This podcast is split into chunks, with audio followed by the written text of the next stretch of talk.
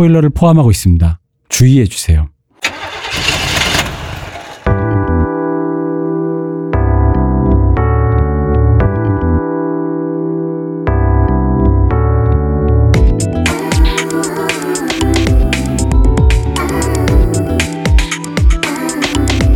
모든 교양은 남 얘기죠. 안 물어봐도 알려주는 남 얘기 119회 방송 시작하겠습니다.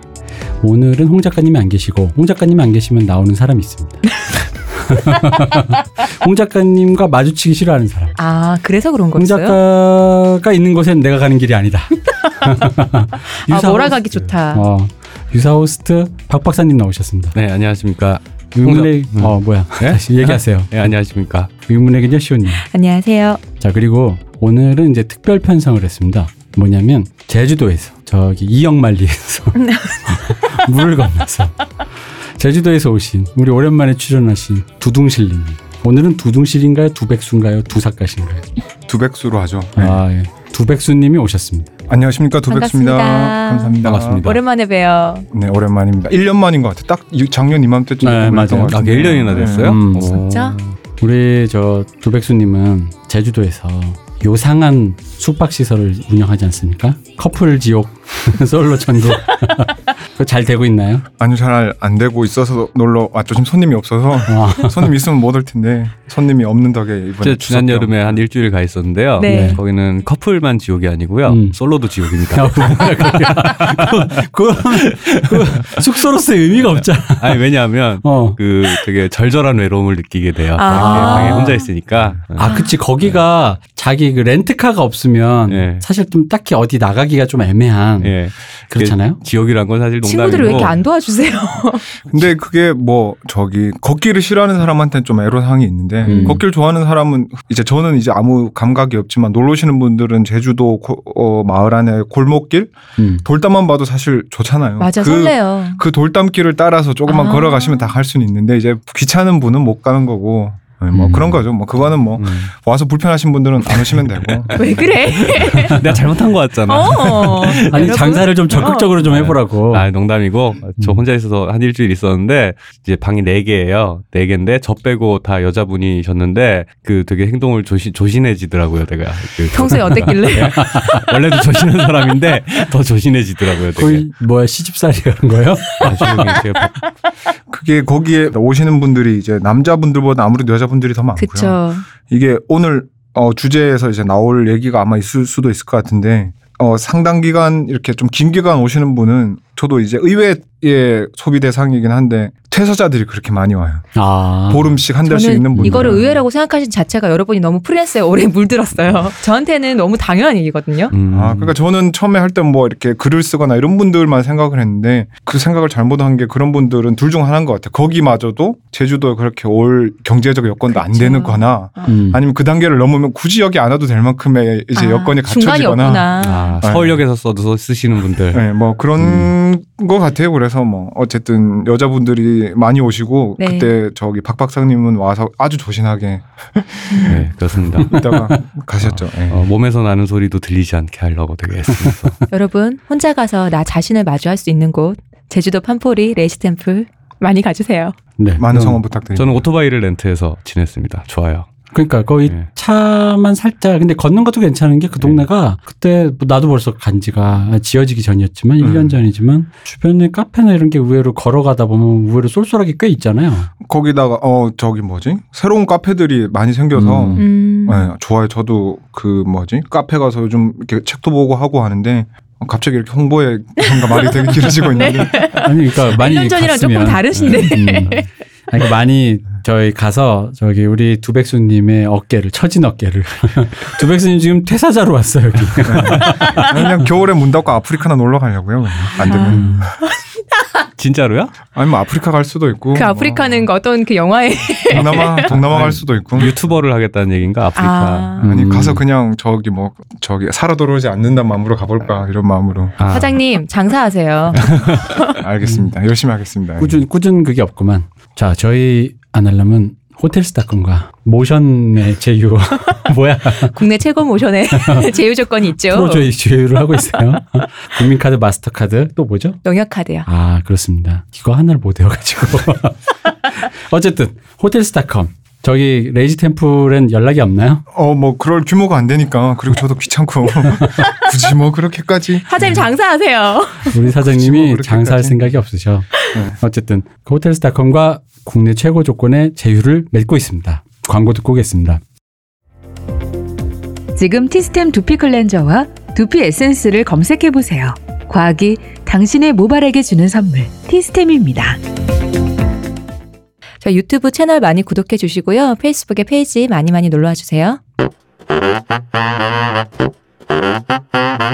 오늘 할 얘기는 영화 얘기입니다. 네. 근데 왜 이렇게 했냐? 사실 저희가 저희한테 아 요런 영화 좀 한번 해주세요. 뭐 이런 얘기들이 많았어요. 이 영화 저 영화 많았는데 그 중에 이제 저희가 한 시간 분량이 안 나올 만한 영화 음. 딱히 얘기하기가 애매하다. 음. 한 시간은 안 나오는데 할 얘기가 이- 있을까 없을까 요렇게 아, 할 만 하면 하면 좋겠는데 언제 하지 뭐 이랬던 영화들을 오늘에 모여서 합니다. 근데 어, 왜 이렇게 하게 됐냐? 마침내 우리 두백수님도 이 올라오셨고 상경하시는 김에 네, 그리고 박 박사님도 계시고 저도 있고 우리 저희 셋이 나름 영화 공부한 사람이잖아요. 그래서 영화 전공자들을 셋을 모아놓고 그 우리 아날람에게 기대하는 어떤 그런 한 포인트가 있어요. 뭐냐면 대본으로 정제하지 말고 좀 날 어떤 걸 보여달라 그래서 제가 그래서 이분들이 굉장히 싫어할 만한 좀 힘든 영화들을 보여주고 독을 바짝 오르게 한 다음에 저 잊을 수 없어요. 저 이번에 이거 하려고 음. 저희 네 명 단톡방 따로 팠잖아요. 네.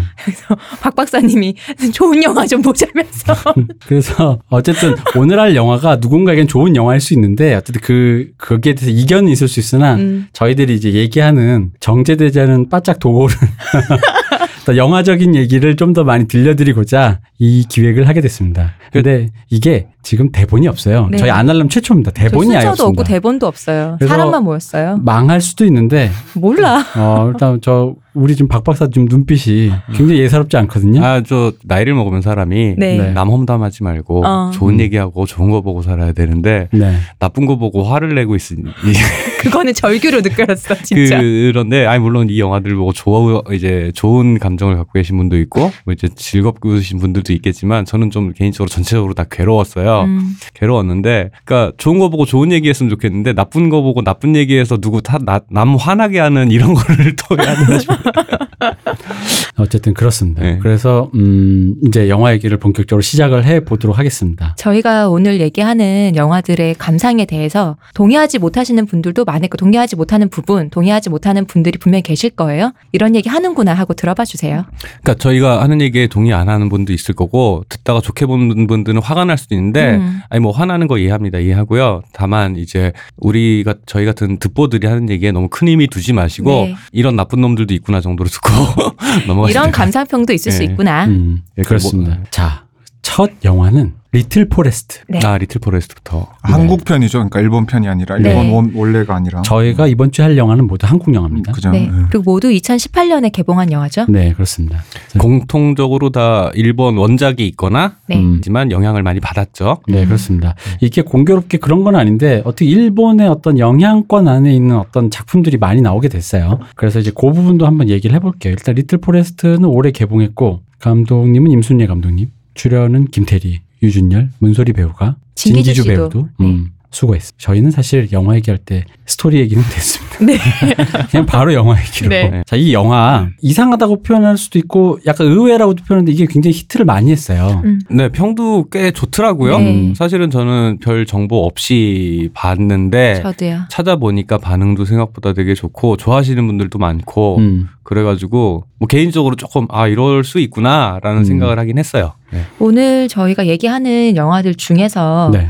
그래도 거의 손익분기점의 두 배 가까운 관객 수가 들었거든요. 그러니까 배, 배수로만 보면은 아. 어, 사람들 수에 말고, 그러니까 손익분기점이 제작비가 15억이에요 영화가. 예, 예. 손익분기점이 80만인데 관객 수가 1150만이 들었어요. 어, 잘 됐네. 네, 그지. 잘된 영화예요. 그리고 이게 어떤 20대 여성 관객들에게 특히나 많은 네. 호평을 받았다라고 음. 하는데 이게 영화 그러니까 이게 방송이나 예능에서 많이 나오는 포맷인데 이쪽 힐링물이잖아요. 음. 예, 그렇죠. 네. 뭐, 힐링물 먹방 예. 그리고 농촌 귀향 뭐 약간 요런 소재로 귀촌 이제 귀향. 어, 그쵸? 농촌 귀농? 귀농 판타지라고 해야 되나? 네. 음. 뭐 귀촌 판타지일 수도 있고요. 귀촌 판타지. 달라요. 귀촌 귀촌 귀촌 서울이네 민박과 큰 차이가 없는 거죠. 아, 그렇죠. 역시 제주도에서 진짜 오신 큰 분이라 차이가 없어요. 날카로우셔. 사실 리틀 포레스트에 대해서는 두백수님이 할 말이 많을 것 같아요. 이제 실제 시골 생활을 해서 자리 잡으신 분이니까. 아, 그렇네요. 이게 약간 시골 생활이라고 딱 말을 정의하기가 조금 힘든 게 그렇게 따지면은 이 영화보다도 더 힐링을 받을 수 있는 영화는 지금 케이블에서 계속 이렇게 자기 콘텐츠 없는 방송에서 계속 끊임없이 재방송해주고 있는 전원 일기가 있죠. 아 맞아요.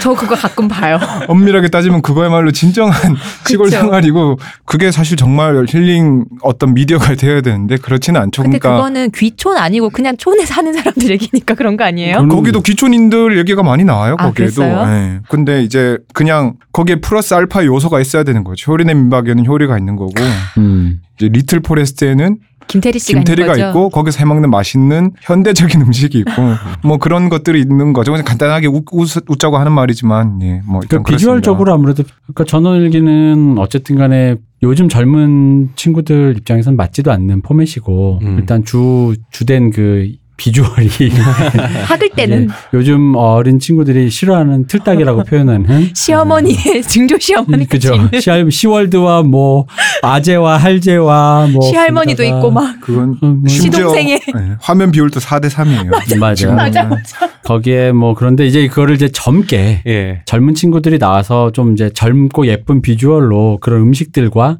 뭐 멋과 맛과 이런 걸 통해서 이제 음. 영화를 한 건데 저는 이제 사실 그런 건 있어요. 이 감독님이 임순례 감독님이잖아요. 네. 예. 저는 사실 임순례 감독님의 영화에 대해서 늘 생각할 때마다 하, 왜 이럴까 약간 이런 답답함이 있거든요. 그게 예. 뭐냐면 전형적인 그 약간 권 환타지랄까? 음. 그런 게 있어 이분의 음, 음. 영화에. 그 뭐냐면 나의 외부를 적으로 상정한단 말이야 항상. 음. 음. 그래서 나의 외부에 그 내가 타파해야 될 적, 그게 뭐 우생순에서는 남자였고 음. 내 발목 잡는 남자, 그리고 뭐 제보자들에서는 그 황우석 교수로 짐작되어지는 음. 어떤 어떤 악의 제국 같은 음. 사람 있죠. 그러다 보니까 거기에 medical villain. 어 medical villain 그러다 보니까 그 자, 보도 준칙을 어겨가면서 자기가 이렇게 하고 있는 그 모 PD의 거가 너무 정의롭고 아름답게 나오는 것처럼 그려지기도 했고 거기에 또 하나 그 남쪽으로 튀어를 봐도 저기 시골까지 쳐들어와서 개발하려는 지방 음. 토호와 네. 음. 막 그걸 적으로 놓고 거기에 대한 투쟁 서사인데 음. 보통 이제 전 리틀 포레스트 나오기 전부터 얘기했지만 이런 류의 권 환타지를 가지신 분들이 좀 이제 피곤해지면 음. 환경 쪽으로 가요. 아, 그렇죠. 이제 네, 맞아요. 예. 그래서 환경 뭔데 아니나 다를까 리틀 포레스트가 나온 거야. 그래서 아 이제 이분이 드디어 환경, 예. 힐링 이런 쪽으로 가는구나. 그래서 그냥 그 보다가 그러니까 이게 뭐 그분을 비꼰다 이런 게 아니라 보통 이제 이런 류의 서사로 이런 어떤 필모들을 필모들이든 어떤 그 사상적 경향성이든 이렇게 음. 딱 쌓더라고. 다음에 행보가 그렇게 어. 갈 것이라고 생각했는데 마침 이제 이렇게 나온 거죠. 음. 음. 근데 이제 이거와의 차이점을 보면 일본 편을 저는 만화책도 보고 영화도 봤어요. 네. 근데 이제 한국 편이 조금 도드라진 거는 그러니까 내용은 똑같아 거의 거의 음. 똑같은데 다만 뭐가 있냐면 홍보 자료에서 사람들이 이제 평에서 나오는 많은 표현들이 왜 관계에 더 신경 썼다 그러잖아요. 네. 그 주인공들끼리 네, 뭐. 또 엄마와의 관계? 관계. 네. 음. 그러니까 일본 거도 관계가 있는데 문제는 이제 그 관계가 그냥 이 사람이 갖고 있는 어떤 그런 내적인 갈등 정도로 그냥 살짝 이렇게 버무려 놓는 정도에서 지나가요. 음, 음. 그러니까 이 사람의 설정. 이 그죠, 사람이 이 이런, 사- 설정. 이런 상황이다. 끝. 어. 네. 그러니까 예를 들어 그 이런 거지. 그러니까 우리 주인공 보면은 회원으로 나오는 김태리 배우가 네. 회원이죠. 네. 어쨌든 회원이 서울에서 배가 고파서 왔다. 음. 하면서 얘기하는데, 그러니까 서울에서 뭔가를 하다가 힘들어서 왔다는 설정은 똑같은데, 음. 이게 어떤 식이냐면, 서울에 가서 그런 거를, 그러니까 다른 내가 좀 나랑 맞지 않는 곳에 가서 맞지 않는 옷을 입다 보니 이런 고통이 있을 수 있다. 이럴 수는 있잖아요. 그럼요. 근데 그거를 묘사하는 방식이 좀 더 직접적인 거예요. 한국 편이. 음. 편의점에 진상 아저씨가 굳이 와서. 그러니까 나는 사실 근데 그런 묘사가 일본 편이 좀 더 낫다고 생각했던 이유가 뭐냐면 일본 안 보여주거든요. 안 왜냐면, 보여주죠. 네. 네. 왜냐면 만약 그러니까 그게 너무 좀 약, 약간 비겁한 기분이 드는 거예요. 음. 무슨 얘기냐? 그런 식으로 따지면 그렇게 나쁜 것만 채집할 거면 서울에서 편의점 하는데 진상 아저씨가 나한테 성 뭐 이렇게 막 막대한다 뭐 성추행한다 싶으면 음. 서울에서 사는데 동네 이정 아저씨가 문 열고 들어와서 처녀 혼자 사는 시골에서 시골에서 사는데. 어, 어. 시골에 사는데 이런 식으로 우리 도시의 사람들은 또 채집할 수 있거든. 그 그치. 시골 시골의 약간 어. 호러스러움을. 실제 그런 증언들이 많이 있죠. 그렇죠. 네. 그러니까 도시에 가서 사는데 그것이 너무 안 좋아서. 네. 이게 마치 뭐냐면 원작에서는 나랑 맞지 않는 옷을 입었다 정도에서 끝낸, 끝났는데. 끝, 끝냈는데 음. 이건 마치 도시 부- 버스 어. 농촌 예. 그래서 농촌이라는 것에 대한 그러다 보니까 농촌 환타지라는 느낌이 좀 있다라는 거지 귀농 환타지 환타지란 느낌이 아니라 농촌 환타지를 환타지죠. 적극적으로 구현을 했죠. 사실은 네. 아마 제작진들도 그걸 의식했을 거예요. 네. 일단은 예뻐야 되니까 그림이 그죠 아. 예뻐야 되니까 일단 딱 문 열고 들어가는 순간에 삼청동 스타일의 인테리어 깜짝 놀랐어요. 예, 돼 20년 있죠. 전에 이미 저런 예. 인테리어를 약간 북유럽 스타일이 네. 가미된 그런 것도 그렇고 해 먹는 그 플레이- 음식들이나 뭐 음식이나 플레이팅이나. 네, 전부 다 이제 일부러 팬시하게 불어 팬시하게 네. 만든 거고 그리고 말씀하신 대로 채집을 한 거는 시골도 똑같이 채집을 했죠. 다 차이가 있다면 도시에서의 안 좋은 것들을 채집하고 시골에서는 시골에서는 좋은 좋은 것만. 채집을 했죠. 이런 그죠. 면에서 적극적으로 판타지를 구현했다는 게 분명한 의도가 있는 거고 음. 사실은 판타지이다 아니다는 그게 중요하지 않은 것 같아요. 그죠 판타지라서 나쁘다 뭐 이런 건 예. 아니잖아 음. 판타지성이 있어도 그 안에서 어 뭐 삶의 진실 진리나 뭐 진실이나 뭐 어떤 교훈이나 뭐 하여튼 뭐 좋은 걸 어, 찾아내는 이야기들도 충분히 많으니까 근데 다만 이게 제가 볼 때는 이게 그 판타지스러운 표현 방식 안에서 어떤 감정적인 뎁스나 뭐 어떤 뭐 주인공의 뭐 깊이 있는 성장 이런 거를 보여줬다기보다는 그냥 한철 좋은 시절 시골에도 보내고 집에 갔어요. 음. 라고 하는 솔직히 말 좀 심하게 말하면 휴가 예능물 어. 보고 끝난 것 같은 느낌? 그게 뭐 1년이 이제 기간이 그 안에서 해원 주인공 혜원 1년 정도 있죠. 네. 근데 이게 뭐 안정환 씨가 아들 데리고 한 이틀 쉬다 오는 그림을 보여 주는 거랑 나는 무슨 차이가 있나 음. 싶어요. 그거 보고 힐링하는 거야 뭐 똑같은 거고. 예, 그러다 보니까 이게 어떤 가치가 있는가라고 물어본다고 하면은 아 이거 보고 좋게 두 시간 동안 극장에서 예쁜 그림을 보고 이제 눈이 호강했다. 어, 호강했고 뭐 이건 솔직히 제가 볼 때는 힐링이라기보다는 rest에 가깝지 않았을까. 어, 어. 라는 생각이 드는 거야. 물론 그걸 이제 힐링이라고 표현할 수도 있겠지만, 물론 쉬어야 쉬, 힐이 그쵸. 되는 거니까. 또 힐링으로 느낄 예. 수도 있는 거고요. 예, 예. 그렇지만 이게 그 이상의 가치가 있냐라고 음. 물어본다고 하면 저는 그 부분에서는 잘 모르겠다. 우리는 그 부분이 예. 갸우뚱인 거잖아요. 그렇죠. 아, 그러면은 자 일단 우리 중에서 적극적 귀농을 하고 계시는 네. 두백수님이 보시기에 어떠셨냐 이거죠. 그게 뭐 그걸 보면서 제가 사는 것과 뭘 이렇게 직접적으로 연관이 들진 않고요, 사실은. 음. 왜냐 그러면 왜 그럴까?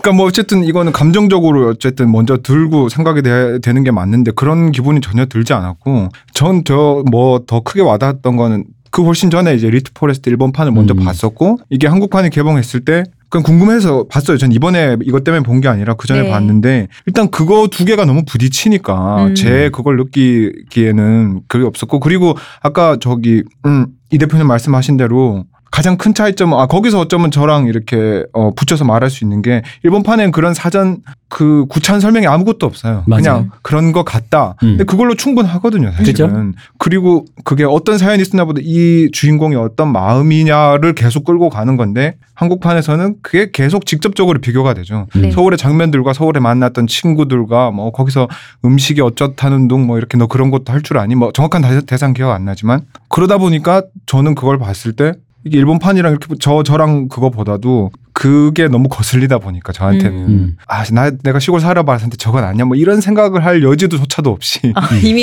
이미 거기서부터. 끝났다. 그리고 아 그건 아까 말씀하신 대로 감안을 해야죠. 이건 어디까지나 판타지를 추구하는 건 누구나 인정하는 거 그거를 해주려고 만든 영화인 건 음. 이해하니까 그걸 가지고 야 저 집이 저렇게 이쁜데 말이 되냐 뭐 이런 거는 굳이 말하고 싶지는 않아요 사실은 음. 말 말하자면 뭐 말할 수 있지만 예를 들어 거기에 보면 요리할 때 그 쓰는 난로가 있죠. 네. 근데 그 난로에 그 뭐지 나무 떼서 이렇게 하는 음. 거를? 굳이 제가 얘기해 보자면 그걸 제가 이렇게 1년을 살아봤는데 전혀 낭만적이지 않거든요. 그게 낭만적이려면은 그 방법은 하나가 있어요. 돈이 많으면 나무를 사 와서 음. 잘 말라서 잘 이렇게 짜게져 있는 걸 아. 쓰면 굉장히 낭만적으로 살수 좋은 있지만 땔감을 사와야 되는데 그죠 그게 아니라 여기저기서 주워 와서 그걸 말려서 말리고 쪼개고 하는 그 모든 것 하루 종일 나무 구할 생각밖에 안 해요. 그래서 제가 음. 그걸 포기한 게 힘든 걸 둘째치고 나무를 저 나무가 떨어지면 또 어디서 구해 와야 되나. 근데 뭐 마지막 땔감 그죠 그런 거를 근데 이 영화에 굳이 대입해서 해봤자 의미가 없고 뭐 그런 맞아요. 거를 보여주려고 한 그런 걸 궁금하면 저는 일기를 보는 게 차라리 낫고요. 음. 네. 제가 물은 얘기가 좀 다른 얘기가 된 것 같은데 그래서 저는 이 영화에 대해서 사실 영화 자체는 크게 할 말이 없어요 별로. 음. 근데 아까 말씀하신 대로 그 특히 그 평이 좋았던 20대 여성분들이 힐링을 찾는다는 어떤 그 지점에 대해서 생각을 많이 하게 됐어요. 이 영화 때문에도 그렇고 제가 이 지금 하고 있는 직업 때문에도 그렇고 네. 음. 왜냐 그럼 제가 이제 나이 먹은 아저씨기도 하고 뭐 이런저런 이유로 그래서 도대체 뭐 사람들이 찾는 저 힐링은 무엇인가? 그리고 저 영화를 보면서 얻었던 힐링은 도대체 어떤 감정인가가 왜냐하면 그 대화를 할 수 있지만 그 마음을 정확하게 제가 알 수는 없으니까 뭐 그렇죠. 그리고 이 영화를 굳이 뭐 분석해서 까고 뭐 이럴 것도 없고 왜냐 그러면 전 이제 영화계에서 멀어진 지 좀 됐고 전 와, 그저 발 빼시는 거 말하죠. 시골에 사는 백수 아저씨기 와. 때문에 어디까지나 사견 개인적인 그 여기 지금 공견인 거 누가 있어? 다 어디까지나 사견이지. 뭐 이렇게 이성적인 것보다 감정적으로 그런 것들을 이제 굳이 지금 이 얘기에 대해서 한다면은 우선 그런 말씀을 이제 해놓고 그다음 얘기를 좀 하고 싶다는 말이 네. 생각이 드네요. 예, 예. 그러니까 일단 한국과 일본이 서로 채집하는 게 다르다 보니까 그러니까 맞지 않는 옷이다라는 거 일본은 네. 일본에선 도시 생활이 나한테는 좀 안 맞았어. 근데 이제 한국판은 도시와 농촌의 어떤 절, 적대적인 구도가 살짝 있어요. 그렇죠. 거기에 이제 뭐 임순애 감독이 이제 청춘들한테 위로가 됐으면 좋겠다 뭐 이런 얘기를 했었죠. 음. 네, 근데 했었는데. 이제 그게 그 어른들이 보기에 저 제 생각엔 그 중년 감성이거든요. 음, 이게? 맞아요. 도시는 안 좋고 개발 담론 안 좋고 삭막한 도시가 나에게 어. 상처를 줬어. 경쟁 그치. 끝에 상처받고 어. 거기서 뚫고 올라가야 되고 음. 그런 뭐, 나- 나밖에 없고. 네. 도시 안 좋고 하니까 귀농 뭐 이런 환타지인데 뭐 이제 사실 그 그러니까 굳이 왜 그걸 넣느냐라는 부분을 우리가 굳이 얘기를 좀 해봐야 된다는 거지. 왜냐면 그 부분 때문에 이제 이 얘기를 해야 돼. 왜냐면 이 영화는 크게 뭐 사실 딱히 할 얘기는 없지만 이런 부분이 있어요. 어떤 부분, 이 일군의 사람들한테는 이 영화가 기만적이다. 라고 얘기하시는 분들이 있어요. 기만적인 농촌 환타지다라고 하고 음. 이 영화를 좋게 보신 분들은 이게 왜 기만이냐? 내 감성은 진짜다. 난 이걸 보고 진짜로 힐링 받았다. 음. 그럼 내 감성이 거짓이란 얘기냐라는 걸로 굉장히 많이 첨예하게 싸워요, 실제로. 음. 이 영화에 달린 댓글에 찬반 양론 이거밖에 없어요. 내가 느낀 감상이 진 실제 하는데 너는 그걸 가짜라고 존- 주장하지 않느냐라는데 우리가 그럼 이 부분을 얘기를 해봐야 되거든. 예, 그러니까 그런 게 힐링을 받았다라고 했을 때 그걸 가짜 힐링이다라고 매도를 해버리 면 네. 그럼 내가 내가 지금 뭘 모르고선 이걸 힐링으로 속고 있다는 소리야? 그치? 라는 반응이 나올 수 있- 나오는 건 당연한 것 같아요. 화가 나지, 당연히. 네, 당연히 화가 나고. 그래서 저는 그런 게 가짜일 리는 없고 당연히 가짜일 리가 없지. 내가 그렇게 느꼈다는데 음. 가짜일 리는 없으나 다만 그런 거죠. 이런 종류의 힐링이라고 하는 게 뭐 원작을 제가 안타깝게도 못 봤어요. 원작에 사실 별 관심이 없어가지고 이제 이거 한다 전 그래서 한편 봤어요. 네, 결국. 네. 근데 관심이 없으나 이제 그런 차이가 있는 거죠. 말씀하신 이제 대표님께서 말씀하신 대로면 아마도 도시가 여기 나랑 맞지 않았다 음. 때문에 농촌으로 갔고 여기 생활이 의외로 나랑 잘 맞네. 음. 그래서 거기서 자기 의도대로 자기와 잘, 잘 맞는 삶을 꾸역꾸역 하루하루 꾸려 나가면서 그렇게 적응해가는 요 과정 자체가 아마 힐링의 과정이었을 것 같아요. 아마 원작을 지- 미루어 짐작할 때. 아무래도 그 20대가 사회생활 했을 때 당연히 부딪히는 거 투성이인데 이 영화의 내용상으로 보면 자기가 자기 의지로 자기 능력 범위 안에서 자기가 할 수 있는 거를 자기가 제어할 수 있잖아. 네. 자기 컨트롤 여하에 따라. 그렇죠. 그러니까 그것이 또 굉장히 성공적이잖아요. 네네. 그거를 보는 쾌감이 있겠죠. 예. 그런데 여기에서는 보면은 이제 보면 마지막에 결국에는 도시로 다시 혜원이 음. 김태리 씨랑 혜원이 돌아가죠. 그러면서 마- 이제 제가 느낀 뉘앙스는 이제 도시에서 받은 상처를 고향에 내려와서 시골에서 heal을 받고 다시 용기를 내서 서울로 돌아갔다. 이렇게 되는데 그렇다고 하면은 달라진 거는 서울이 이 영화상에서 달라진 건 서울이 달라진 게 아니라 이 혜원의 태도가 달라진 거죠. 네. 그죠? 다시 씩씩하게 힘내서 한다. 근데 사실은 그런 중에 대립구도로 만드는 것 자체가 음. 사실은 약간 좀 뭐라 해야 되지? 왜곡된 거 아닌가? 어, 캐릭터의 발전과 감독이 영화상에서 구현해놓은 농촌 대 도시의 대립 구도가 예. 안 맞아. 그러니까. 음. 어.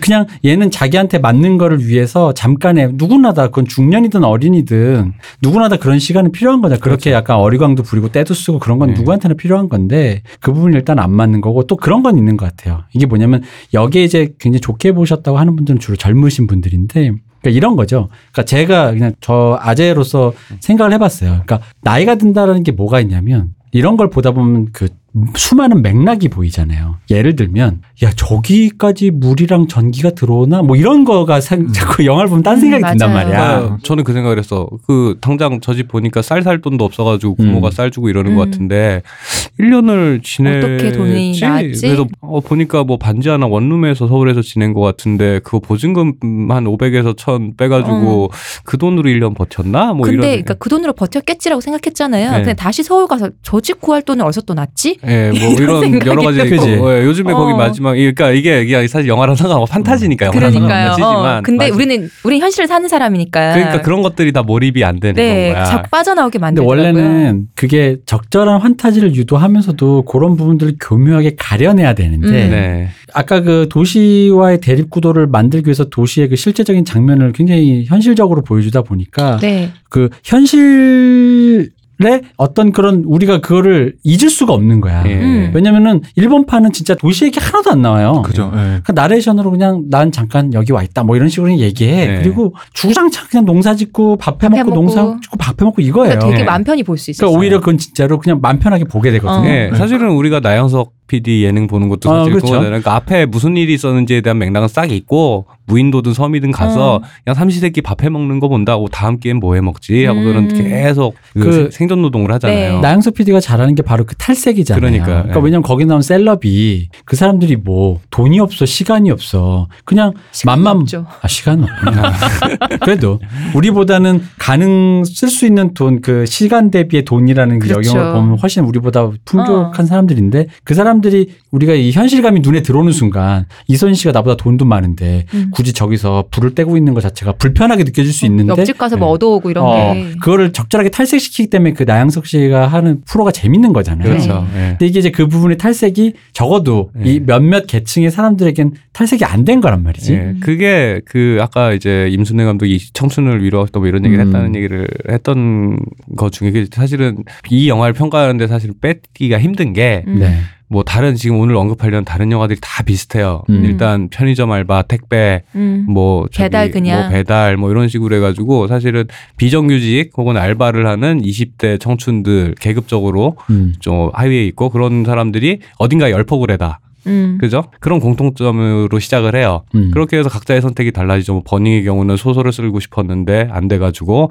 이제 막그 와장창? 어, 와장창 이렇게 되는 거고 뭐 인, 인랑 인랑은 이제 근미래긴 하지만 예, 근미래긴 하지만 그냥 와장창. 세계 자체가 그냥 막- 와장창. 세계의 와장창 뭐 이런 식 시작부터 와장창. 예, 그래서 공통적으로 이 감독들이 대부분의 감독들이 청춘 세대에 대한 얘기를 해. 지금 20대, 음. 30대 네. 세대들에 대한 얘기를 하는데 그들을 그리는 방식이 보면 비정규직에서 막 이게 꼰대들한테 막 대하시는 음. 것 때문에 상처를 받고 음. 어딘가로 가거나 무언가를 해요. 그런 음. 것들을 힐링을 하든 전복을 하든 뭔가를 하려고 음. 가는데 그러면은 사실은 뭐 그런 얘기를 정면으로 다루는 게 아니라 이거는 이제 아 이런 사람이 아더 이상 못 견디겠다고 식으로 갔어라고 음. 했으면은 그러면은 그 얘기를 그 애의 계급적인 맥락을 이미 처음에 영화에 던졌잖아요. 네. 이 김태리 씨 회원은 열폭해서 내려간 거잖아. 남자친구는 공시에 붙고 난 떨어졌으니까 열폭해서 내려간 거란 말이야. 임용에 붙었는데. 그렇죠. 그럼 그 감정에 대한 해결은 분명히 있어야 되는 거예요. 네. 왜냐하면 그 감정이 해결이 돼야 자기 인생에 대한 해결 그 태도가 바뀌는 거고 그럼요. 그 부분에 대해서 내가 어떻게 사실 열폭하는 거 자연스러운 감정이거든요. 음. 자연스러운 감정인데 그런 감정이 뭐 앞으로 또 생기든 아니면 뭐 내가 뭐 반성해서 좋은 사람이 되든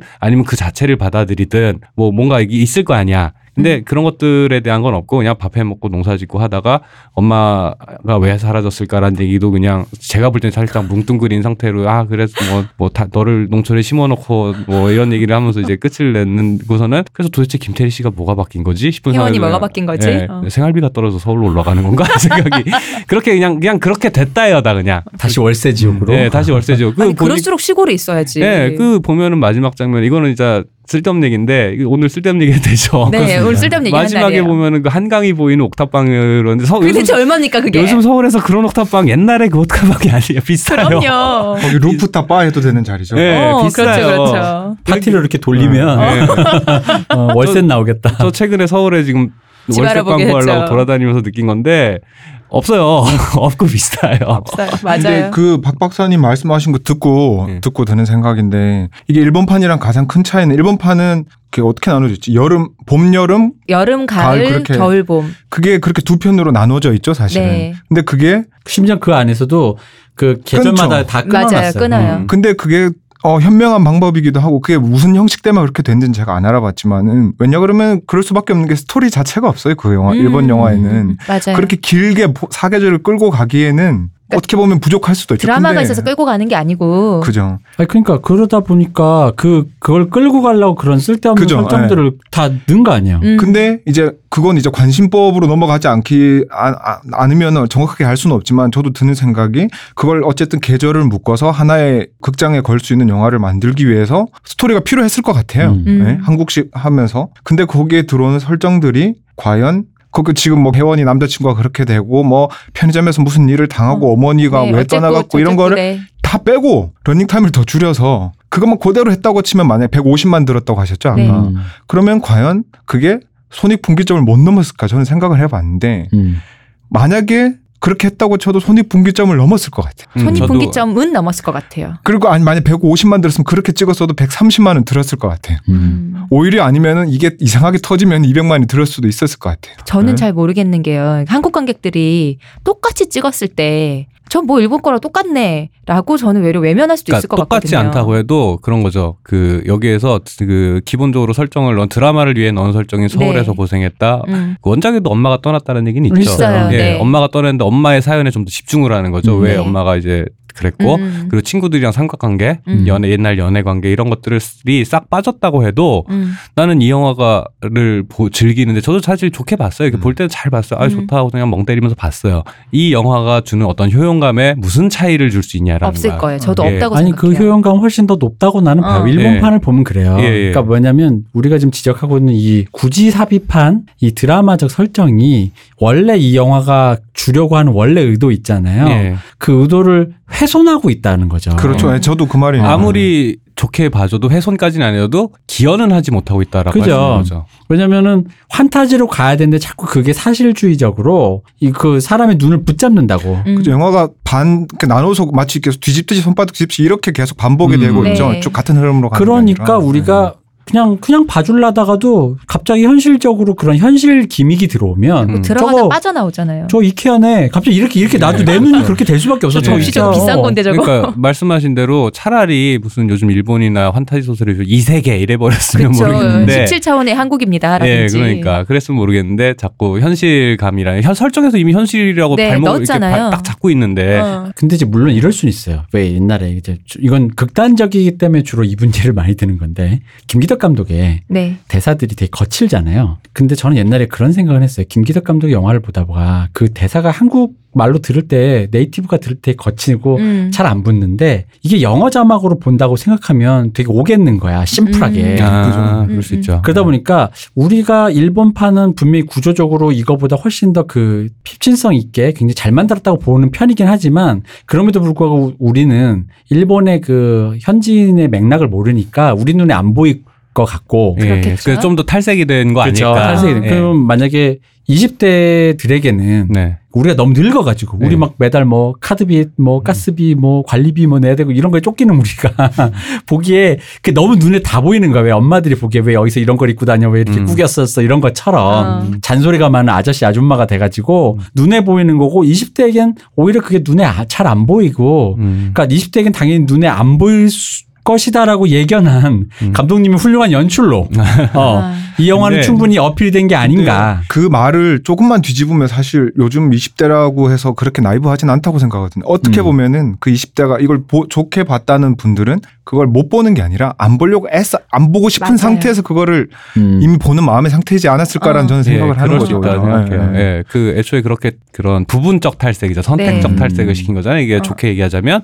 근데 그런 거 자체가 그 일종의 그거를 좋게 본 20대들한테는 그들과는 잘 합의가 된 부분일 수 있겠다는 생각은 들어요. 네, 맞아요. 예. 음, 음. 그러니까 아 오케이 제가 20대라면 음. 우리 나보고 몰입하라고 그런 편의점 알바 이런 설정을 넣어서 오케이 음. 그런데 그 농촌으로 이렇게 가서 나와 비슷한 서- 상황인 여자애가 갔어 그런데 거기 가가지고 팍팍한 얘기 난 보고 싶지 않아 좋은 것만 보여줘 음. 뭔가- 라고 하는 것 자체가 그러면 사실은 이렇게 되면은 아까 말씀하신 대로 유튜브에 있는 수많은 좋은 영상들과 별다른 변별력이 없어지는 건 사실 맞죠. 이 영화 자체가 뭔가 지금 이런 얘기를 하다 보니까 SNS적 감성을 담은 영화인 것 같아요. 네, 페이스북이나 그렇죠. 인스타 정도 그러니까 내가 보여주고 싶은 모습, 보고 싶은 모습, 예쁜 모습만 보는 내 정말 현실은 가리고 있는 거잖아요. 감성. 음, 네. 감성. 그래서 저는 그 힐링이라는 단어가 도대체 무슨 뜻이냐? 음. 라는 근본적인 의문이 일단 들고 음. 그리고 이제 예를 들어 3866이나 그 이상 세대들이 젊은 세대를 위로하고 싶어 하는데 그들 나 저조차도 사실 386세대의 자장 안에 있는 사람이죠. 네. 나를 포함한 이 지금 영화를 제작하고 있는 제작진들이 생각하는 청, 청춘들이 도대체 왜 힘든가라는 게 도대체 뭘 보고 그렇게 힘들다고 생각을 하는 거고 어떻게 힘들 거라고 짐작하는가. 그쵸. 요 두 가지가 좀 근본적으로 의문이 생기는 음. 거예요. 의문이 생기다가 의외의 포인트에서 풀렸어요. 음. 어저께 마미손이라는 래퍼가 요즘 그 아, 참고로 마미손이라고 하시는 분은 매드 클라운이라는 래퍼가 네. 쇼미더머니에 두 권을 뒤집어 쓰고 목소리만 들으면 그분인 걸 뻔히. 아는데도 불구하고 자기는 꿋꿋이 어, 아니 아니다. 마미손이다. 모두가 맞다는데 혼자만 아니라고 하는 마미손이다 장갑 받지 웃기면서. 마셔야지. 응. 그러다가 이분이 이분의 특기가 가사 절기인데 네. 역시나 아니라다 가사를 절어서 통구이가 돼서 떨어졌어요. 네. 어. 그래서 통구이가 돼서 떨어진 걸 방송한 다음날 적용용 랩을 물론 이제 유머입니다. 유머로 네네. 적용용 랩을 냈어요. 소년 만나라고 만들어서 어, 재밌게. 신곡을 낸 거죠. 네. 신곡을 냈어요. 그래서 거기에 낚여서 사실 마미손 얘기를 하려던 건 아니고 네. 네. 거기에 낚여서 쇼미더머니를 이번 걸 안 봤는데 쭉 봤어. 보는데 아예 다들 잘해. 음. 근데 이제 이 뭔가 다 too much 하잖아요. 일단 쇼미더머니 나오시는 분들과 약간 이제 전체적으로 약간 normal하신 분이 별로 없잖아. 출연자분들이. 거긴 그 그게 세계관이 있네. 네. 어, 어, 맞아. 그 심사위원조차도 스윙스 이런 분들 normal하지 않잖아 보고 어. 있는데 이제 보고 있는데 전 리틀 포레스트 예, 왔어요. 예, 예. 그 보고 있는데 피곤한 거야. 힘든 거야 이게. 아왜 이렇게 힘들지 하고서는. 근데 그게 왜 힘든지 알아요? 그 과장된 세계관도 있지만 자극도 세지만 그게 왜냐면 그게 과거 시험이잖아. 예, 그러니까 그래가지고 그게 그 애들이 그 진짜 투철하게 그 과거 시험을 보기 위한 형태가 너무 피곤한 그러니까 거야. 이게 진짜. 과거 진짜 말씀대로 과거 시험인 게 그 왕 앞에서 수백 명이 쫙 펼쳐져서 그 음. 시배트라든 게 그러니까. 옛날 과거 시험인데 이걸 이제 말로 하는 거죠. 어, 시와 창을 합찬 입으로 거잖아. 씹으려라. 예, 그러고 있, 는 거야. 보니 너무 힘든 거야. 그러고 나 리틀 포레스트를 틀었어요. 네. 아 좋다 이렇게 되는 거야. 아. 그래서 이 heal이라는 게 음. 사실은 우리 같은 먹물이 생각하는 대단한 무언가가 아니라 그러니까 낙차에서 오는 건가요? 그렇죠. 저는 그런 것 같아요. 음. 그런 거 있는 것 같고 예를 들어서 뭐 프루트 사팔도 그렇고 그런 굉장히 낙폭이 큰 감정을 음. 보여주고 뭐 이런 것들이 있어. 그 당연히 그 반대급부 요구했는데 제가 요즘 유튜브가 대세라 그래가지고 이제 이것저것 잘 나가는 채널들 보다 보면 의외로 별 자극 없는 채널들이 의외로 되게 많아요. 맞아 일상 음. 예, 예. 근데 그게 조회수가 엄청나게 심지어 공부만. 하시는 분도 계시잖아요. 예, 예. 그런데 이런 수요가 우리가 상상 하는 것 이상으로 엄청나게 많은데 음. 그러면은 거기서 핵심은 거슬리지 않는 게 되게 중요한 건 거야. 어렵다. 예. 의외로. 그러니까 딱 쭉 보다가 아 오케이 이게 거짓말인 것도 알겠고 나랑 상관없는 것도 알겠고 뭐도 알겠는데 내가 이걸 보고선 아 레스트 하고 있는데 거기서 뭐가 덜컥 걸리고 막 이래 버리면 음. 이건 내가 원하는 영상이 아닌 건 거예요. 근데 그 뭐 저 같은 경우 요즘 무슨 인절미 그 강아지 너무 귀여워서 막 보고 있는 절미 짱절미 이런 거 보고 있으면은 뭐 짱절미가 갑자기 저기 뭐야 어 실은 뭐 이런 게 아니고 이런 얘기 나오면은 싫을 거 아니야 알아도 난 보고 싶지 않거든. 이제 광견병 걸리고 예, 예. 짱점이 실은 뭐 그랬어. 뭐, 어. 뭐 이런 이런 거 보고 싶지 않단 말이야. 아, 실제 그래도 보고 싶지 않다고. 음. 근데 이제 마찬가지로 그런 종류의 요구가 말씀하신 대로 SNS적이다라는 네. 게 사실은 그런 느낌인 게 음. 취사 선택을 할 수 있다. 같은 정보가 쭉 있어. 근데 이 정보들이 예를 들어서 두백수에 대한 정보가 100개가 있으면 이 중에 내가 보기에 좋은 것들 한 30개만 골라서 보고 싶은데 이 사람의 총체를 알려면 100을 다 봐야 되잖아요. 음. 나머지 70은 됐다 이거야. 70도 그냥, 몇 개만 해서 약간 살짝 뭉개서 흐리게. 예. 어. 그 맥락에서 갑자기 드는 생각인데 뭐냐 그러면은 그 취사 선택이라는 게 그 취사 선택 기준이 있을 거 아니에요 어쨌든 네. 간에 그게 뭐냐 그러면은 아 이건 굉장히 말하기가 좀 민감한 문제일 수도 있는데 예를 들어서 조금 바꿔서 얘기하면 제주도에 어떤 카페가 있어요 음. 핫하대요 그래서 저도 음. 가봤어요 음. 근데 커피가 정말 너무 맛이 없어요 제가 돈 내고 마셔본 아 거기 커피 중에서도 정말 압도적으로 맛이 없는 거예요 아, 세상에. 놀라울 정도로 세상에 내가 집에서 만들었다 실패해서 버릴 것 같은 맛의 커피예요 흙 탔나?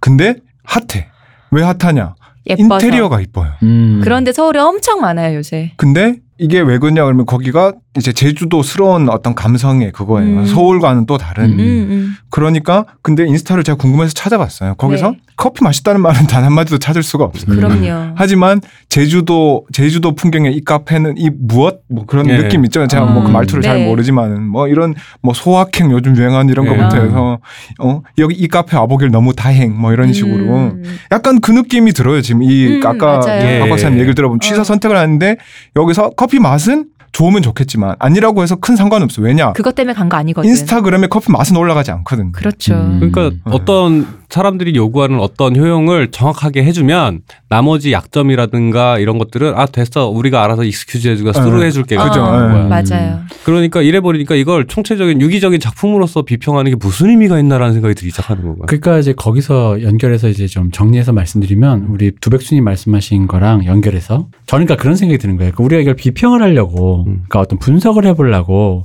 이 영화를 봤잖아요. 좀 진지하게. 그러니까 이 얘기가 뭐냐면은 그런 거예요. 그러니까 우리는 이제 영화를 좀 배웠으니까 영화에 대한 애정이 있다 보니까 영화라는 매체의 가능성에 대해서 약간 신뢰하고 음. 우리가 생각한 가장 이상적인 영화는 100만 가지의 요소가 100만 개가 들어있는 거예요. 100만 개의 슬롯에.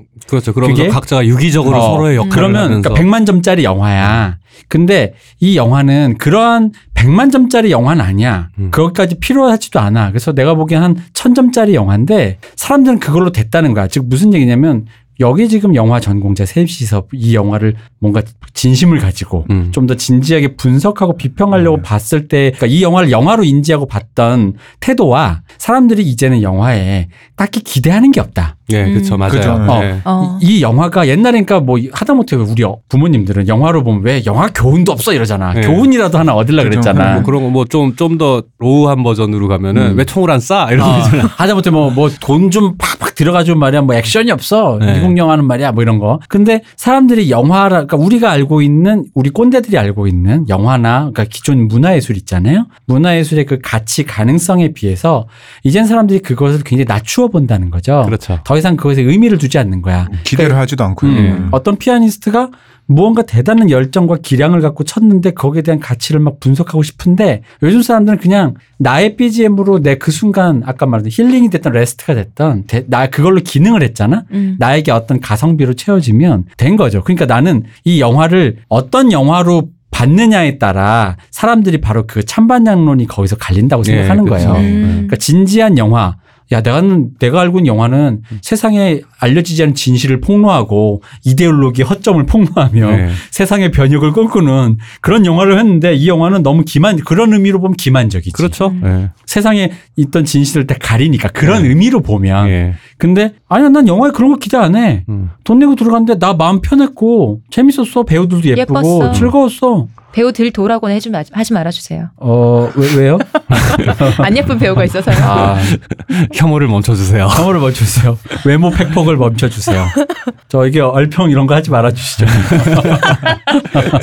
안 예쁜 배우가 있어서요. 어쨌든 그런 거라는 생각이 드는 거예요. 그러다 보니까 그분에게는 자기가 생각한 10점까지밖에 해서 영화는 난 생각 안 하고 거기에 10점을 채워준 거고 음. 우리는 천만 점짜리 영화를 생각하고 들어가서 이 영화가 10점의 기능도 있지만 천만 점의 어떤 시크리트를 갖고 있었기를 원했는데 음. 그런 건 전혀 없으니까 뭐가 영화가 이래라고 말했는데 음. 거기서 첨예하게 그렇죠. 그 특히 음. 세대가 부딪히는 예. 것 같다라는 생각이 드는 거예요. 근데 이게 어 갑자기 얘기가 또 뛰면은 좀 죄송하긴 한데 음. 과연 세대의 문제일까를 또 생각해 보면 음. 아니 세대의 문제이기도 해요. 왜냐하면 이 세대를 어, 어떻게 나누냐에 따라 다른데 어, 그래도 저희는 아직 좀 젊은 편이잖아요. 굳이 죄송합니다. 그렇다 칩시다. 죄송합니다. 아, 예. 그렇다 어쨌든 칩시다. 근데 예를 들어 5, 60대까지 넘어갔을 때 예를 들면 음. 그런 문화 자체를 아예 즐기지 못했던 세대와 음. 네. 그래도 그런 거를 조금 즐기기 시작했던 세대로 나눈다면 우리는 아직까지는 거기에 들어간다고 생각해요. 음. 제가 갑자기 이 얘기를 왜 하냐 그러면은 그 홍대 클럽 scene이 처음 생겨서 좀 날릴 때가 딱 저희가 제가 스물 몇 살 그때 무렵이에요. 음. 뭐 드럭 그래서 뭐 어, 이제는 완전히 너무 이제 노장들이 됐지만 레전드가 되셨지 다들. 저기 뭐. 크라잉넛이라든지 이런 음, 분들이 한창 언니네 이발관. 올라와서 활동하고 시작할 때너 저도 그렇게 나이 많았어? 거기에서 같이 이렇게 그 언저리에서 저도 같이 있었던 사람으로서 아직도 기억나는 대사 하나가 어떤 유명한 그룹의 드러머였는데 음. 클럽에서 공연을 할 때 세팅을 하잖아요. 네. 근데 세팅 그때는 무슨 큰 콘서트가 아니니까 이미 세팅할 때 손님이 다 들어와 있어요. 어, 어. 음. 근데 거기서 세팅하려고 마이크 테스트 하려고 그냥 드럼 이거 베이스를 우두두두두 쳐봐요. 음. 근데 갑자기 있던 사람들이 와 이러는 게 너무 짜증 난다는 거예요 그 사람이. 음. 그러니까 이 사람들은 내가 뭘 연주해도 상관없다는 거예요. 어. 어. 이미 즐기러 온 사람들이에요. 아. 뭘 해도 상관없어. 거기서 음. 마이크를 집어 던지든 나 가사를 까먹든 음. 기타를 틀리든 아무 상관이 없이 생 악기 소리만 나오면 된다. 그런 그 대사가 아직도 그 말이 기억에 남아 있는데 이 영화도 마찬가지인 것 같아요. 이미 음. 내가 보고 싶은 건 다 정해져 있어요. 음. 음. 거기서 벗어나서 내가 리틀 포레스트 왔는데 갑자기 혜원이가 거기 나오는 자기 좋아하는 남자 아니면 그 힐링을 받고 남자 친구를 가가지고 칼 목을 이렇게 칼로 찌른다든지 그러지만 않는다면은 음. 그거는 장르가 바뀌지 재밌는데?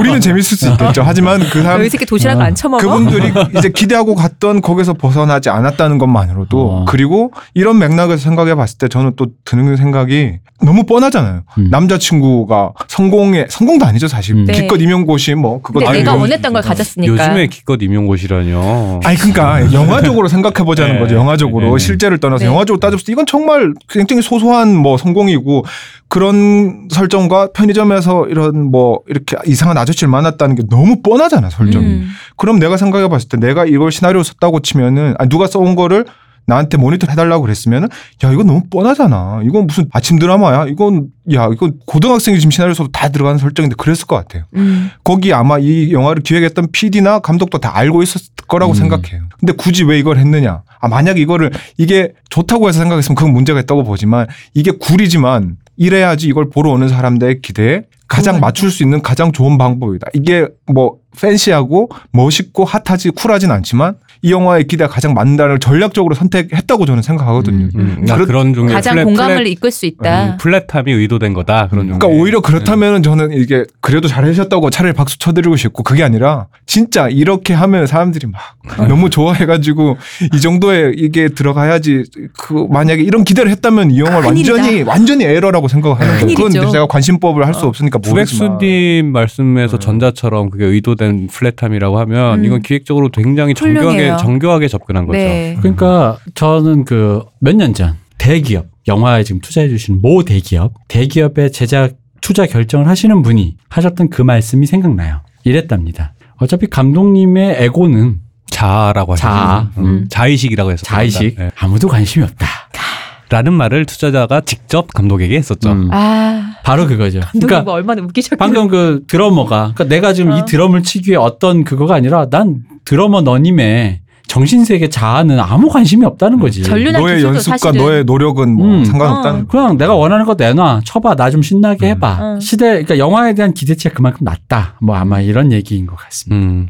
리틀 포레스트 그래서 저는 사실은 저한테는 이 영화는 그냥 그 타유리 씨가 얘기하는 맛이 없다 있죠. 그게 네. 정말로 아무 맛이 느껴지지 음. 않아서 맛이 없다에 무맛? 가까운데 예, 무맛에 가까운 영화인데 사실은 저는 이런 종류의 영화들 일본 영화들을 싫어하지 않는 편이거든요. 네. 뭐 카모메 식당이라든가 안경 뭐 예, 많죠. 예. 뭐 많은데 그게 이제 일본에서는 엄청 옛날부터 꾸준히 만들어지던 영화라서 음, 어떤 장르죠? 예, 예, 그렇죠. 익숙하기도 하고 뭐 싫지 않은데 사실은 그 저는 저한테 사실 힐링은 이거는 뭐 개인적인 취향이니까 사실 영화를 보고서는 힐링이 된다라는 기분을 느낀 경험 자체가 저는 많진 않아요. 근데 음. 오히려 잘 만든 걸 봤을 때, 그러니까 영화에서 쉬어라고 뭔가를 이 편안한 이미지를 제시해줬을 때 실은 그럴 거면 난 동물왕국을 보죠. 근데 그게 아니라 그냥 영화를 극장에 들어가서 heal이 됐다라고 느끼는 거는 슬프든지 말든 상관없이 그 어떤 보고 나서 이- 저 세계에 내가 동의가 돼서 저 사람들이 잘 됐으면 좋겠고 저 사람들이 애써는 이 등장인물들이 애쓰는 음. 모습을 보고 살고 이렇게 열심히 살아가는 걸 보고 이런 장면들이 나한테 완전히 이입이 됐을 때 그때 나는 힐링이 되거든요. 예를 들어서 내가 생각하는 가장 완벽한 힐링 영화는 사실은 후샤오시엔이라는 사람 감독이 만든 카페 뤼미에르인데 자면 되는 거야. 네. 예. 근데 그건 rest지 정말로. 어. 어, 근데 그 저는 카페 뤼미에르를 보고 제일 신기했던 게 뭐냐면은 영화가 안 끝났으면 좋겠다라는 생각을 사실 영화 보고 처음 아. 했던 것 같아요. 그러면 이 얘기 나온 김에 각자 음. 그 그런 힐링 영화 자기만의 힐링 영화 이런 거 있나요? 왜냐하면 이런 얘기 무슨 영화인지를 들어보면 또 각자의 어떤 그런 게 드러날 수 있으니까. 드러날 수 예. 있으니까. 생각을 해본 적이 없는데. 그래도 뭐 음. 종종 본다든 저는 그 이- 정말 이상한 영화가 하나 있는데 힐링이 되는 그 저기 워킹 타이틀에서 만든 윔블던이라는 영화가 있어요. 아, 아, 윔블던. 네. 그 여배우 이름이 기억이 안 나요. 커스틴. 아, 커스틴 커스틴 던스트랑 그. 남자 남자 배우는 지금 요즘 마블에서 비전으로 나오시는 네. 그분이죠. 이 영화가 뭐 특별할 게 없어. 워킹 타이틀 그 중에서도 그렇게 도드라진 영화가 음, 아니고 음. 아빠가 샘 닐이라는 거에서 이미 네. 너무 거대. 너무너무 무서워. 너무 무서워.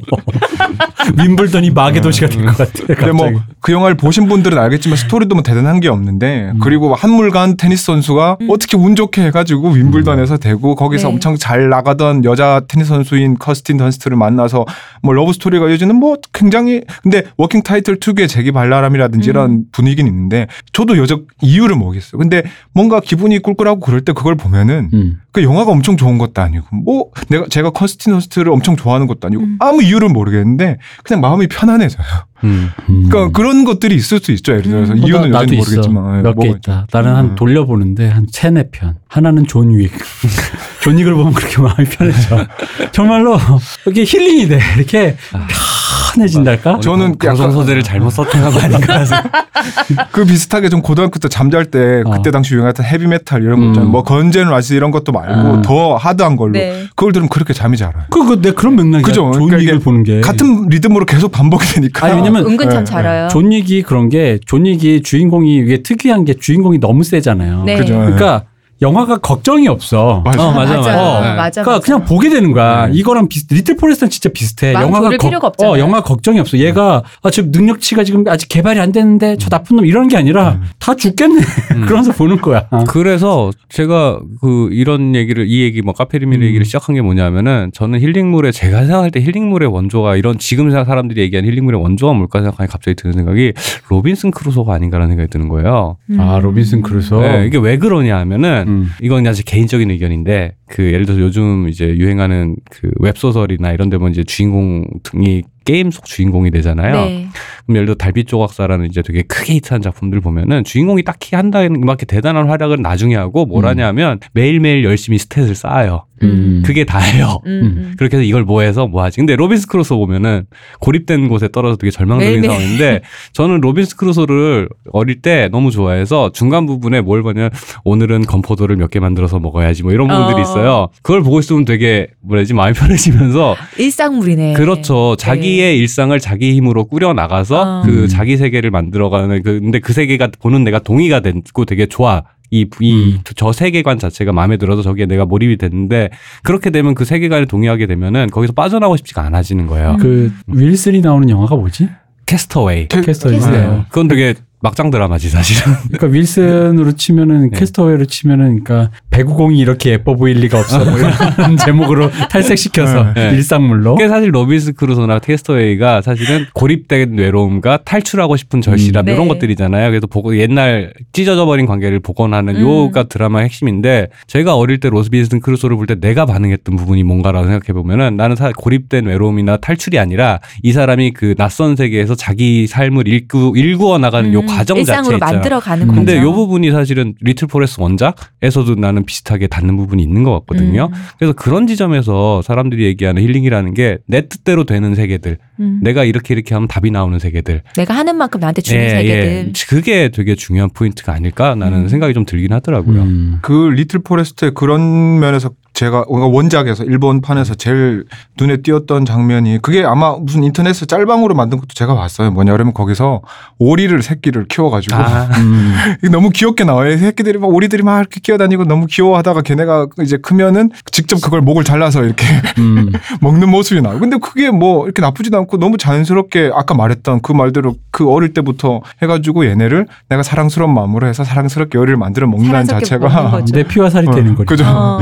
뭐 그 일종의 그런 비슷한 것 같기도 하고 그거 굉장히 인상적이었거든요. 이거 음. 나 같으면 감독이 찍을 때 어, 이러면은 이걸 보던 사람들이 이렇게 감정이입을 오리한테 잘못하면 그렇죠. 순식간에 장르 영화가 되는. 거기 때문에 근데 이제 그게 그 거기에 엣지가 되잖아요. 사실. 그렇죠. 사실은 그렇죠. 네. 그 드라마가 갖고 있는 왜냐하면 여자 주인공이 단순히 그 무슨 밥 먹는 밥 짓는 기계가 아니에요. 네. 그죠. 어떤 고민 속에서 지금 일- 일상에 묵묵하게 일상을 영위하면서 그 고민을 계속 지금 뭐랄까 refresh를 하고 있는 과정이거든. 그 과정 속에서 이제 그런 네. 도륙 장면이 굉장히 엣지 있게 들어온다라는 건데 그래서 제 기준에는 이 한국판 리틀 포레스트가 그닥 좋은 힐링물이라는 생각이 저한테는 안 드는 음. 이유가 보면 김 태리 씨가 그 혜원이 혜원이? 자기가 밥을 해 먹기 위해 차곡차곡 stat을 쌓아 나가는 네. 그 과정 있잖아요. 네. 그 부분들이 다 생략돼 있어요. 없죠. 이미 그 일상을 만렙이죠. 그렇죠. 일상을 영위하는 그렇다 막 고단하게 막 예를 들어 늑대아이의 그 어머니가 어, 시골에 하나짱처럼. 것처럼 막 고생하는 걸 늘하는 건 아닌데 이렇게 갔더니 뭘 가져오고 이렇게 했더니 뭘 구했고 음. 이렇게 구한 재료를 이렇게 했어라는 요 과정이 생략돼 있고 결로 결과만 계속 나오는 거야 결과만.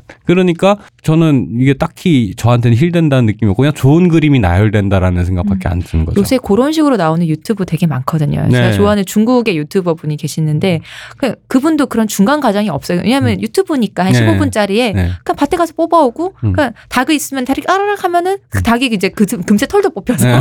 그대로 바로 바로 음식하는 이런 게 나온단 말이에요. 비슷하잖아요. 네. 저는 뭐 그냥 중간에 회원이 네. 굳이 은숙과 재하의 그 사이에 껴서 꼬리를 치는 끼부리는. 굉장히 불편했어요. 굉장히 불편했어요. 이런 건 좀 교통 정리를 좀 해줬으면 좋겠는데 음. 이 주인공이 뭐든지 여지를 남겨놓는 거야. 아니 그렇지. 그- 남자친구한테도 남겨놓고 근데 게다가 남자친구 입장에선 내가 좀 화가 나는 거야. 내가 임용고시 붙었다고 이렇게 잠수를 타버리면 어, 이럴 일인가. 이때까 나랑 아니, 사귄 건 뭐야? 나는 영화 보면서 제일 어 했던 장면이 다슬기 잡으러 가는데 음. 다슬기 가는 장면 다- 그 한밤중에 음. 강가에 다슬기 잡으러 가는 거는 저 이제 영월에서 그 캠핑장 하는 네. 친구 때문에 몇 번 해봤는데 음. 되게 좋아요 분위기가 네. 어, 음. 그러고 그 가면은 다슬기 잡는 곳에 보면 이제 그 동네 분들도 이미 와 있어 1kg에 그쵸. 몇만 원 어. 이러기 때문에 근데 어쨌든 그 얘기를 하려던 건 아니고 네. 그 가면은 거기에 도시락을 싸가지고 왔더라고요 음. 음. 도시락을 싸가지고 하고 거기 항도 준비해 왔더라고요 음. 그러니까 피크닉 준비를 한 상태로 그렇죠. 다슬기를 잡으러 간 거야 어. 음. 그 남자 그 남자 재하와 재하, 저와 함께. 그 단둘이 음. 네. 예, 근데 그 나중에 은숙이가 눈치 나중에- 없이 술 가져오죠. 그렇죠. 그딱 보고서는 그이 대표님 말씀하신 네. 대로 어, 이거 좀 과한데 이거 이래놓고 오해 안 하기도 또좀 힘들지 않나?라고 하는데 이제 아마 이제 연출 자의 의도는 이 정도로 서, 스스럼 없는 친구 어, 사이다라고 그렇죠. 보여주고 어. 싶었겠는데. 그러니까 이게 아, 늙은 아재 할제 그 아줌마 아저씨들 눈으로는 네. 꼬리치는 거고 그 모든 맥락들이 다 불편하다고. 저는 사실 그 정도는 아니었어요. 음, 음. 그냥 조금 스킨십이 과하네. 근데 네. 아 조금 저거 저도 거슬리는 장면이 있는데 네. 대표님이 말씀하시는 것만큼 거슬리진 않았거든요. 어, 그래서 뭐 하여간 그렇습니다. 어쨌든 이 영화는 네. 사실 원래는 판에 이럴 줄 알았다니까. 음. 할 얘기 없다고 했더니 벌써 이렇게 지금 한 떠들었어. 요즘 영어 영화 지금 할 얘기가 많아요. 그러니까 리틀 포레스트 할 얘기 없는 게 지금 이 정도니까. 제가 어떻게 이거? 아, 난 잘 모르겠고 어쨌든 리틀 포레스트가 힐링 영화인데 저희가 보기에는 약간 이제 그 일본판과 한국판 이런 차이가 있었다. 음. 그리고 어떤 사람들에게는 좀 다르게 보일 수도 있다. 음. 그리고 또 좀 더 요약해 보자면 누군가에겐 영화가 굳이 그런 대단한 매체가 아닐 수 있다. 음. 뭐 약간 그런 네. 의미를 가진 작품이 아니었나 싶습니다. 음. Little Forest랑 원래는 다음 영화를 엮으려 그랬는데 떠들다 보니 뭐 할 얘기 없다도 아 이 영화는 할 얘기 없으니까 그냥 바로 지나가자 해놓고 한 시간을 했기 때문에 빨리 급하게 매조지를 하고 다음 편으로 야 이번 회는 이번 주는 월화수목금이 올라갈 수도 지금 몇 시까지 녹음해야 돼? 모릅니다. 그때까지 할 수도 없을 것 같은데. 몰라 대마시아는 내가 하면 하는 거야 자 일단 그럼 바- 빨리 급하게 네. 자 일단 수고해주신 두백수님 감사합니다. 열변을 토해주신 박 박사님 감사합니다. 의문의 그녀 시온님 감사합니다. 저 이동규였습니다 감사합니다.